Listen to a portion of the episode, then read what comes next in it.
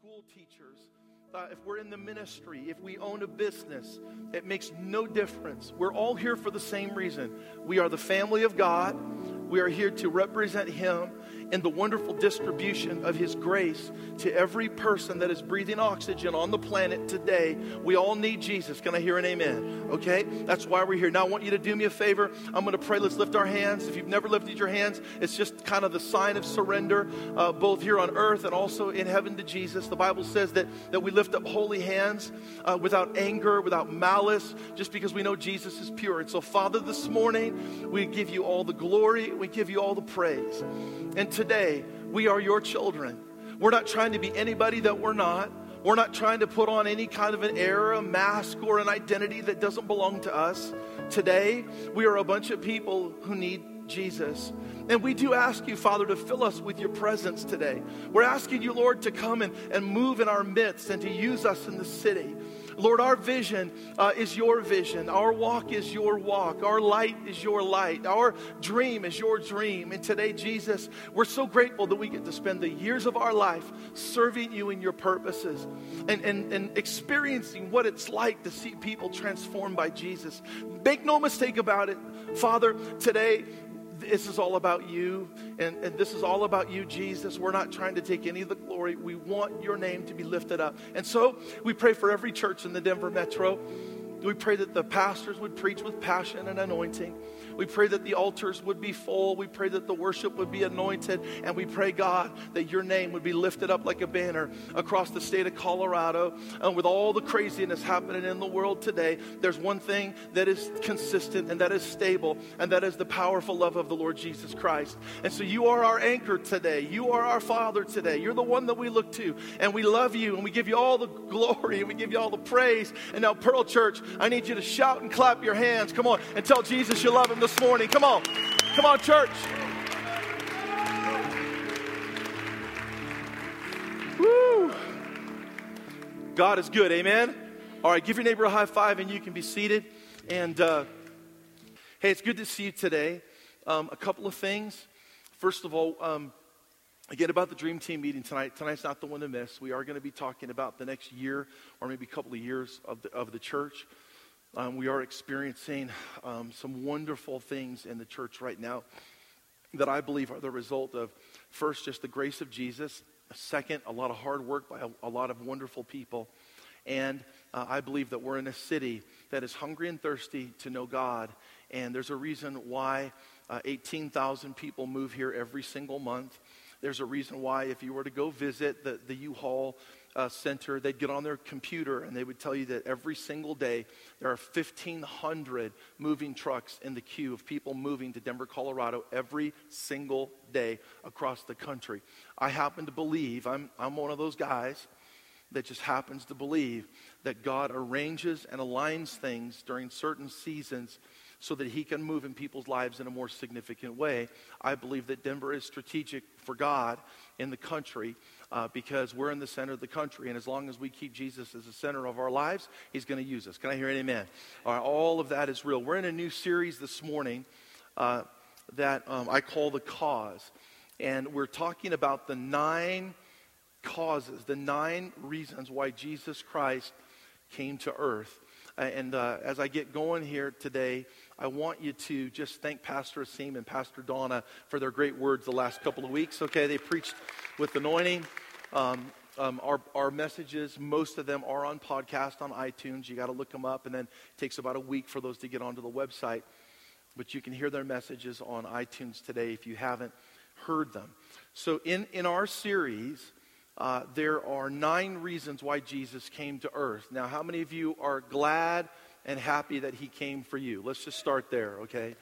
Uh, now, I don't know if any of you remember what life was like before Jesus. It doesn't matter if you had a job or didn't have a job. Can I just tell you that life with Jesus is the most fulfilling thing that you're ever going to experience? How many of you appreciate the grace of Jesus? Come on, you, you're there, right? All right, now there's nine of these. The first one is obvious. The first one is that Jesus came for people. The second one is uh, the cause of freedom. Pastor Asim talked about the cause of freedom. Uh, it is for freedom that Christ set us free, free to experience the things of God, free to be in God's kingdom, being used by Him, free to be put in a place where our hearts can be opened up and God can begin to work on us so that we can grow and so that we can feel change and we can have momentum in our lives. And, and uh, we bring the things that are broken to Him and He puts them back together. And actually, biblically, Jesus actually puts things together better than they were before they were broken, but that's a whole nother message. Because, because before you were broken, you didn't have a message, you didn't have a testimony, but now you did. So when God puts you back together again, you're actually better than you were before you were broken. So we did the cause of love and people, we did the cause of freedom, and then last week, we did the cause of finishing strong uh, and finishing the mission. Uh, and today, number four, uh, we're going to do the cause of truth. Now, truth is an interesting word in Scripture. And this is really important because when I say truth, I'm not talking about the intellectual discussion that takes place between two people when they argue over, over an issue, whether that is a biblical issue, a political issue, or anything else. When I talk about truth, the biblical definition of truth, which I'll give you here in just a minute, is the personification of Jesus. In other words, that Jesus is ultimately truth. So whatever Jesus says is truth, Whatever Jesus does represents truth. Whatever Jesus asks us to do is the fulfillment of truth because he embodies truth. There are three words in Scripture that are used for truth. So you've got truth, and then you have the person of Jesus, who, so Jesus is truth in the New Testament, and the third one is light. Light is always synonymous with truth. So, in the cause of truth, I'm not talking about winning an argument, I'm talking about experiencing Jesus. Are you there? I'm not talking about an intellectual discussion where one person wins an argument. I'm talking about experiencing Jesus. And in experiencing Jesus, truth begins to take shape. And it's not in an outline, it is in a person. It doesn't happen in an understanding or a, in, in, a knowledge that you now possess. Truth um, becomes real in a person as he begins to transform your life from the inside out. Jesus is truth. Now here's a couple of verses we'll start with today. Um, John, 1 John chapter 1, verse 6. So I'll be pulling the word light out and using that as we go along here. Um, if we claim to have fellowship with Him and yet walk in darkness, we lie and we do not live out the truth. So, fellowship with Jesus, darkness, hypocrisy, and truth. If we claim to have fellowship with Him, but we walk in darkness, what does it mean to walk in darkness? To walk in darkness can mean that maybe you don't have a relationship with Jesus, but you say you do, or perhaps you know who Jesus is. And you go to church and you do your best, but yet you don't receive any of the things that actually bring freedom in your life. Or perhaps um, we live in darkness because we, we refuse to believe because we're broken that, that we actually have a purpose. God created us for a purpose, and He designed each one of us specifically so we could fulfill a purpose. So maybe we reject His purpose. Because to reject his purpose is to not live in the light, because the truth is you have a purpose. And God wants you to fulfill that purpose. So 1 John 1, verse 6 if we claim to have fellowship or relationship with him, but we live in darkness, we lie. We don't live out the truth. Now, the Gospel of John, chapter 12, verse 37, and then 44 through 50. Verse 37 even after Jesus had performed so many signs in their presence, they still would not believe him. Verse 42. Yet at the same time, um, um, even among the leaders, uh, they believed him. But because of the Pharisees, they would not openly acknowledge their faith for fear that they would be put out of the synagogue. For they loved human praise more than the praise of God. Whew. You know, as I was preparing for this sermon, uh, I, I, kept coming back to that one particular verse.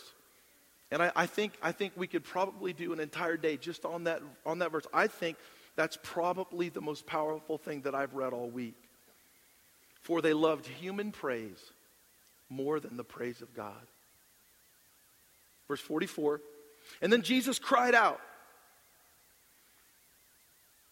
And in the Greek, it means he made a ruckus.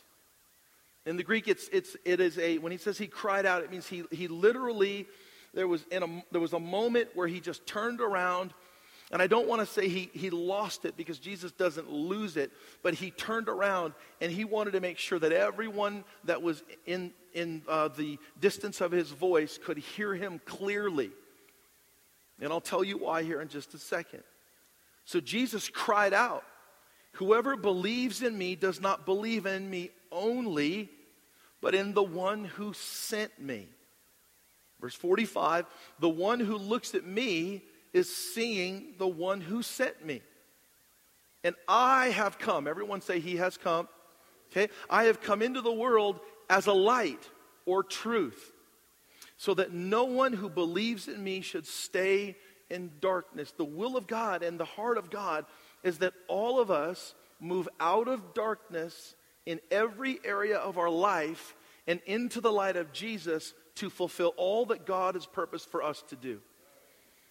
So, verse 45 again, the one who looks at me is seeing the one who sent me. I've come into this world as a light so that no one who believes in me should stay in darkness. Now, so Jesus is finishing something here. This is the last public ministry of Jesus before he made his way to the cross.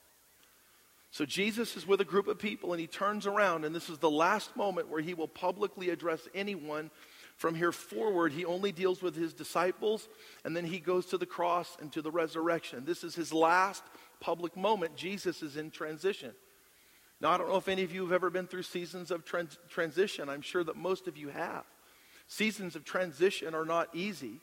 Seasons of transition bring kind of a reality to you in everything that you're doing. Whenever I've been in a season of transition, we call it the T word because that's how difficult it can be the T word. What's, what are they doing in their life? Well, they're in the middle of the T word transition. What transition does is it forces you to decide what you really believe, or it causes you to narrow down your options. It forces you to think about who you are and what is important to you. And then, as you do that, during seasons of transition, you make decisions based upon what is really important. Transition actually changes the way that you view your future because you're making critical decisions. Transition actually changes the way that you speak and the, your language because you have, your language has now been reduced down to what is the most important things in your life. I've heard people in transition say things like, I'm making this decision for my family. That is a huge transition word. I'm making this decision because every other door has been closed, and I believe this is God's will. I'm making this decision because of a, of a career. I'm making this decision. So, what happens in seasons of transition is that you feel the pressure, you, re, you kind of reduce all of the chaos down to some things that are really important, and you begin to walk those out. So, Jesus is in a transition. And what he does is he turns around and he, and he addresses this group, group of people and he says three things that are very important in this portion of Scripture. And he says, Look, before I go to the cross, there are three groups of people here. And he puts them into categories. He says, There are those of you here that will never believe me no matter what I do. There's a group of people here that believe in me, but you don't have the guts to admit it. And there's a group of here who believe me and you confess it, and your lives are being going to be transformed. And his desire, his desire is that all of the folks listening, that everybody gets into the last category, but they can only get there as he walks to start his journey to the cross. They can only get there if they come in to the light. Only truth can change your destiny. Emotions can't change it, feelings can't change it. Moving across the country can't change your relationship with Jesus. There's nothing that can impact your life more than truth, but I'm not talking about the intellectual argument of whether or not God exists. I'm talking about truth being personified in grace. Grace is the face of truth when you need it. Grace is the face and the person of Jesus when you make a mistake, when you're in transition. So Jesus goes, I want all of you to be here, but you're not going to get there unless you come in to the light. Now, let me define light just for a minute. Uh, light and truth are synonymous in Scripture. Light is the acknowledgement of truth in the room. So if, if you have been enlightened about something, you know, in, in the last few minutes, then truth came into your context and enlightened something for you that, so that you can see it. But light has to be acknowledged. So if truth is in the room, it can be there, but you don't have to acknowledge the fact that truth is in the room. It's an, an acceptance of what is unchangeable. Truth is accepting what is unchangeable. So there are some things you can't change. Jesus loves you, can't change that. Jesus died on the cross, can't change that. Just for you, can't change that. Jesus created you with a purpose in mind. That's never going to change. He knew your name. He knew your name before you were in your mother's womb. Can't change that. Jesus is the Savior of the world. Can't change that. Jesus is the way, the truth, and the life, and no one comes to the Father except through Him. Can't change that. So, truth is the acceptance of things that are unchangeable. And the single greatest catalyst for change in existence. Light changes things. Light reveals things. What does, what does light do? Light reveals things. So if you have a teenager and you go into your teenager's room and the light is off, you can believe that the room is clean. And then when you turn the light on, you know, it's like the, t- the tornado that hit Costco a couple years ago landed in your child's room. And as long as the light's off, you can believe whatever you want. And not that I've ever experienced that. I just want you to know that for the record. My, my children are the tornado. Um, it reveals things, you see things. It transforms things. If I take even this shirt and I take the shirt and I lay it out in the sun and the sun hits it all day long, it will change the appearance of this shirt. It, the, the light has properties in it that, that physically change the physical makeup of things in a, in a way that it, it can transform it into something else. Light, light takes um, takes on a guidance principle in Scripture. Jesus is the light. Now, He is a candle to my feet. A candle to my feet. Jesus knows where I'm going. And, and when you don't know where to go, God will reveal your next step for you. He guides you. And if you don't, if you're here today and you have to take a step and you don't know where to go, there's a doctrine in Scripture um, that talks about how um, He literally will, will, will open up for you, light the next step. He just, he will give you the next step. You may not have all of the steps, but he will give you the next step. So he guides you and it produces life. Light comes down from, from the heavens and it hits the earth, and we have vegetation and we have life. And, and so light reveals things, it transforms things, it guides us, and it produces life. And in Scripture, Jesus is light because Jesus is truth. Now, with all of that in mind, let me give you, let's talk about these three categories of people. Okay, so these three categories of people the first one is people who refuse to believe. Verse 37 even after Jesus performed so many signs in their presence, they still would not believe. They still would not believe. Now, I've said this before, but I, I think that there's something inside of humanity that, that just is, frustrates us when we're faced with something that's different. When, when Jesus, like, let me put it this way Christians or religious people in that sense are the only people in the world that can have a miracle happen and not believe it. I'm not talking about unbelief, I'm talking about Christians. I did a message last year, maybe remember, on Moses. Moses is standing in front of a burning bush, and the burning bush begins to give him instructions. And Moses argues with the bush. The lesson is if a bush talks to you, do not argue. Just don't. You think of Adam and Eve. Um, Adam and Eve, um, they, they knew God, they walked with him in the garden, but they still disobeyed him. If Jesus was to come along, and if you're a scientist and you have a powerful microscope, and Jesus was to come along and sign his autograph to every single atom in the universe, so the farther down that you go with your microscope and, and you're so famous and you've got your science and you get down and you get a picture of the atom, and on the atom, when it appears in your microscope, you see the name in beautiful cursive Jesus Christ. It doesn't mean that you're going to love him. There's something inside of humanity that, that wants to take knowledge and call it Christianity, but knowledge is not Christianity. Let me, let me put it like this We have this idea that we're supposed to um, convince people that God exists. We have this idea that we're supposed to debate on whether or not God exists all the time. And I'm not defunking or I'm not trying to put down apologetics because apologetics are important. But Scripture tells us that we're already supposed to know that God exists just by the fact that we're not flying off the earth right now. And the very fact that, that, that science, science only leads back to God, it doesn't lead away from God, you know? So we're supposed to understand that just by the, the heavens and the ocean and life and trees. And, and we're supposed to already know that. So Scripture doesn't do a lot of what we call apologetics in that sense. What Scripture does is Scripture wants to talk about who Jesus is. So we're going to talk about who Jesus is. That's where Scripture goes. But it doesn't go to apologetics.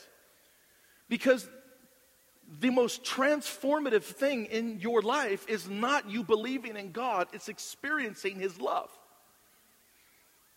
God's sole desire is not to prove His existence, but for man to experience His love because then they will believe. It's love that transforms, it's not knowledge. Love does something inside of us that knowledge cannot do. I know people who did not believe in God and had an experience with God's love and they were transformed. Done. Can you explain it? No, I can't explain it. Can you show me how mathematically? No. You plus Jesus equals love. There's your math. That's why it says in Ephesians chapter 3 verse 19 it says his love surpasses knowledge. Ephesians 3 3:19 his love surpasses knowledge that you may be filled with the entire measure of the fullness of God. So this is not about an intellectual thing that, that we're trying to deal with here to understand how things work in heaven. We're never going to know. The Bible says that for now we see through a glass dimly, but someday we're going to know everything just as God knows everything about us now. And that's so important because He's the only one who knows everything about us. He's the only one. He's the only one that knows your thoughts. He's the only one that knows your desires. He's the only one that truly knows your dreams. He's the only one that really knows your hidden sin and your mistakes. He's the only one. And so he loves you so much that he, he loves you not, not because of how wonderful we are, because we're not wonderful. He loves us in spite of ourselves. That's grace. Jesus loves you, and he wants you to know that that is not just a knowledge thing. It's, it's, it's much more than that. So I had this friend of ours, she's, she's a wonderful girl. She was here for a number of years and then moved out of the state. And uh, she was here at the beginning of the church.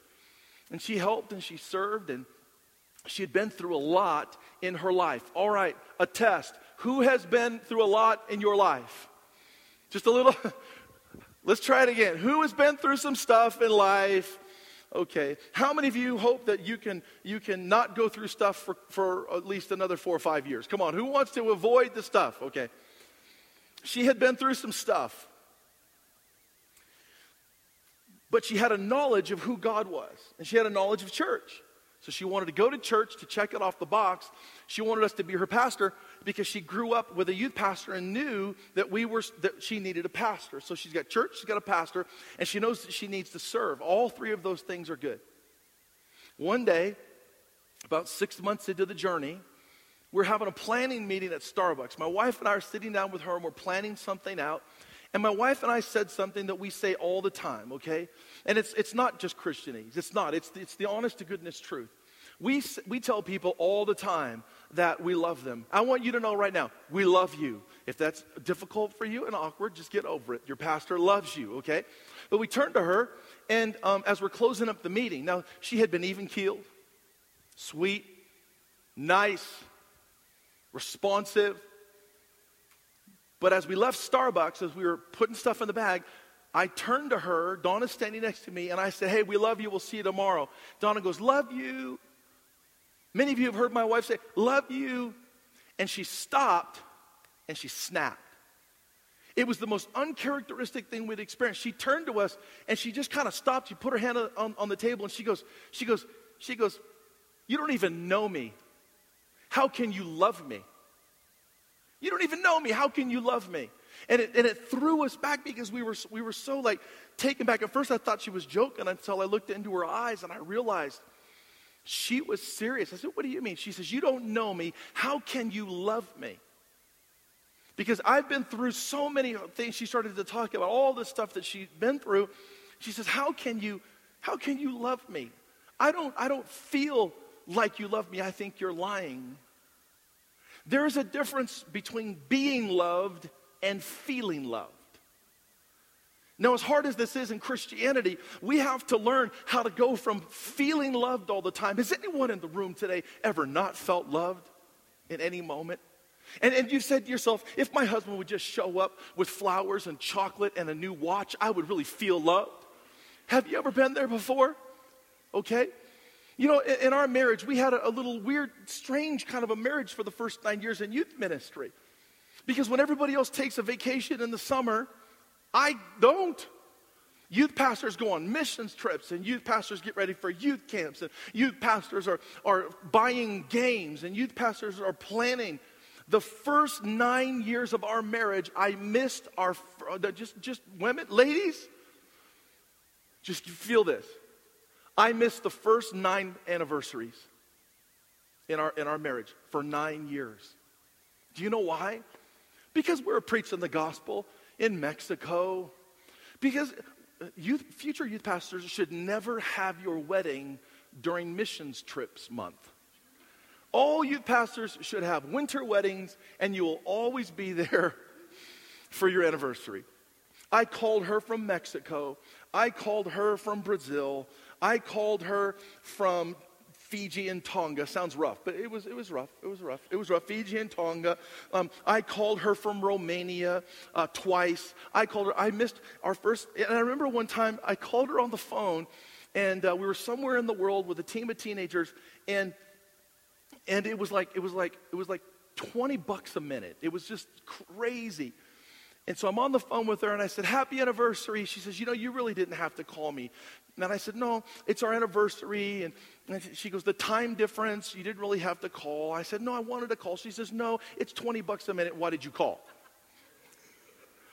And I'm thinking, Don't you love me? It's our wedding anniversary. She says, Listen, I know you love me. I am being loved. I, regardless of where you are, how I feel on any day, I know that you love me. And so, what you're going to do is when you get home, you're going to take me out and spend a ton of money. It's going to equal how much you spent on the phone call. So, if it's 20 bucks a minute, it's going to be 20 bucks. You see what I'm saying? That's how much money you're going to spend. I'm saying, okay, honey, I love you. Because there's a difference between being loved and feeling loved. And if you always have to feel loved, you will never understand Jesus' love because he loves you beyond your feelings. He loves you past how you feel or what you think. He just straight up loves you and you can't change it, it's unchangeable. Jesus loves you, can't change that. That's the truth. Jesus is truth, Jesus is light. Some people coming into the light means now that young lady had a revelation of how God loves her in the next season of her life. She thought differently. She went on a little journey, ended up in the right place. And I said to her, with my wife standing there, I said, I said, look, you may not, you may not feel that we love you, but given time, when you see the faithfulness of this couple standing in front of you and how we're not going to give up, we're going to love you whether you want it or not, because some people just want to resist his love. Some people are so hurt and so broken that being loved is hard for them. They don't want to be loved. They don't want to admit that they need love. They would rather please other people and love other people and buy everybody a gift, make sure every party is perfect. But when it comes to their personal relationship with Jesus, they walk in darkness and they're living out a lie because they don't have fellowship with love. They don't have fellowship with Jesus who loves us beyond how we feel, how we think, or whatever's going on during the day. Do you just, are you excited to know that Jesus Christ loves you today? He's love. He's perfect love. He's the truth, and you can't change it. The second group of people is this. The second group of people are people who have, have faith, but they won't admit it. They're the faith, but I want just to read this to you one more time because I think this is so good. For they loved the praise of man more than the praise of God. The praise, the praise of God. What does that even mean? Well, I, I know, I know this. I, I know this.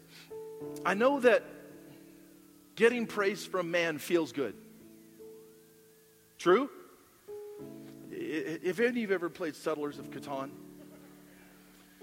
don't, don't because it, it destroys families, it breaks up teams, people who work together, settlers of Catan. Uh, you play a game and you win. I, when my kids were little, I trained them to clap for me and not their mother. I'm going to win, and you clap. And they just clap. It feels good. You get a trophy, it feels good. You win a race, it feels good. But it, it's, it's interesting to me, it's interesting to me that mankind lives their life and they base their success on how few failures that they have. I think it's a sad testimony to think that mankind lives its life basing its, their life success on, on how many failures they do or they do not have. Because God does not look at you and count your failures against you.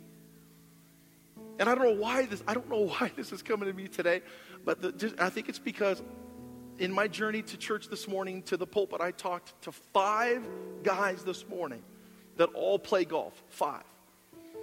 Golf is one of those games based on whether or not you hit the mark.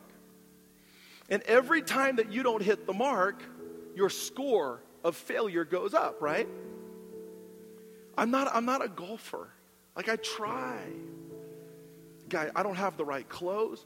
I mean, we're playing golf. I show up in fishing waders. You know what I'm saying? Like I don't know. I don't know what's going on. And a hat with a. What are we? There's a pond over there. Can we? And so, you know, if you if you if you hit the ball and the ball goes out and and you hit the mark, then you're okay because it's a it's a par five. So it should take you five times to get it in the hole. But but if it takes six, then that's a bogey. If it takes seven, then that's a double bogey. If it takes three, that's a triple bogey. I'm a send bogey. A send bogey is a hundred. If you didn't know that, a, but Jesus, see, this is what mankind does. Mankind is out there flailing around trying to hit the mark, and every time they don't hit the mark, every time they fail and they don't hit the right trajectory, we base our success and our fulfillment on, on how many failures we do not, where we do or do not have. I can't, I can't be that guy.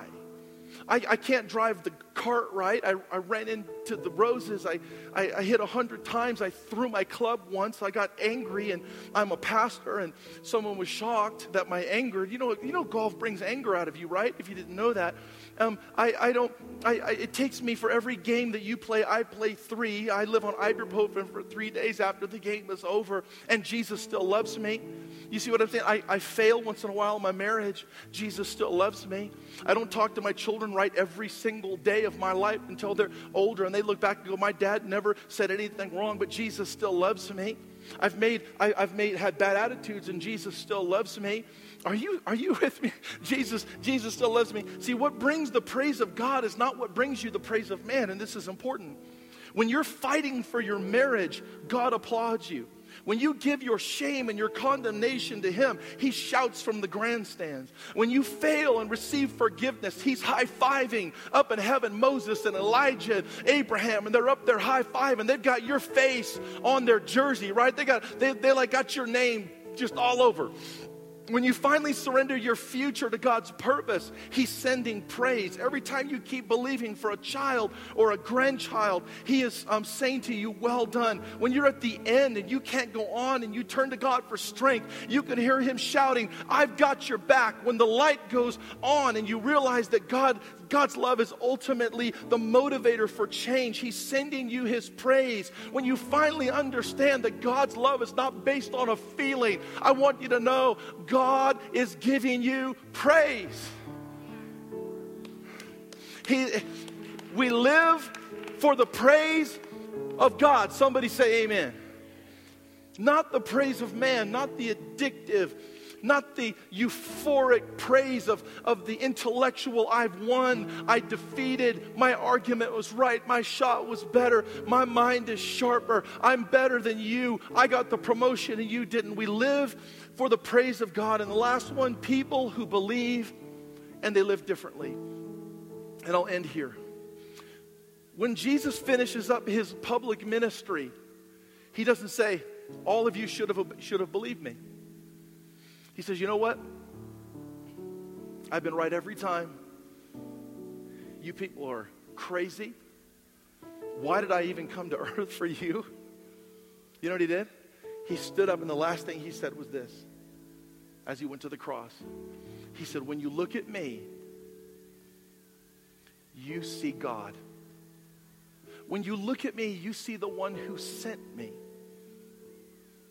And I don't want you to live in darkness. What he said was, he said, I came in their, in their mind, in their Hebrew culture, in their language.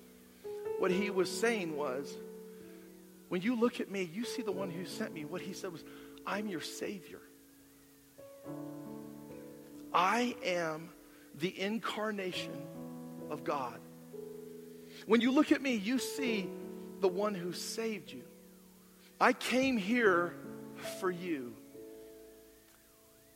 because I don't want you to live in darkness. Those of you who don't believe, and those of you who are too ashamed to admit that you believe, and all of you here that do believe, I want all of you just to look at me as I walk to the cross right now. We just had the triumphal entry, and here I am. I'm going to the cross. I want you to look at me, and I want you. And he says, Look, he says, when you see me, you see the one who sent me. And in their in their world, that meant I came as your Savior to save you and to bring light into every area of your life, to lift the darkness off of your existence, to give light to depression, to bring truth to your marriage, to bring hope to your, your prison. I am the one who came for you, and that's the message. And then he turned and he walked and he went and he met with the disciples, and then he walked to the cross he was crucified and resurrected. That's, that's how you, that's how you, that, that's how you accept truth. You have to know that Jesus, the light of the world, came to earth for you because he loved you that much. For God gave his only son so that we may not perish, but we might have eternal life with him. And the darkness is gone.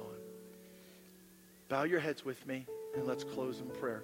Lord Jesus, I know today, I know that right now in this room, there are people who are living under a canopy of darkness.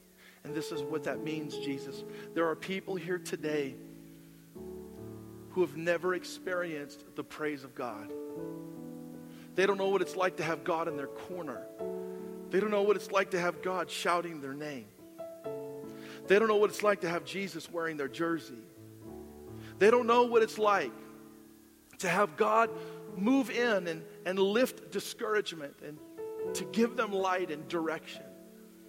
And this morning, Father, I pray for every person here that we would first recognize the incarnation of Jesus, Jesus who came to earth, God in the flesh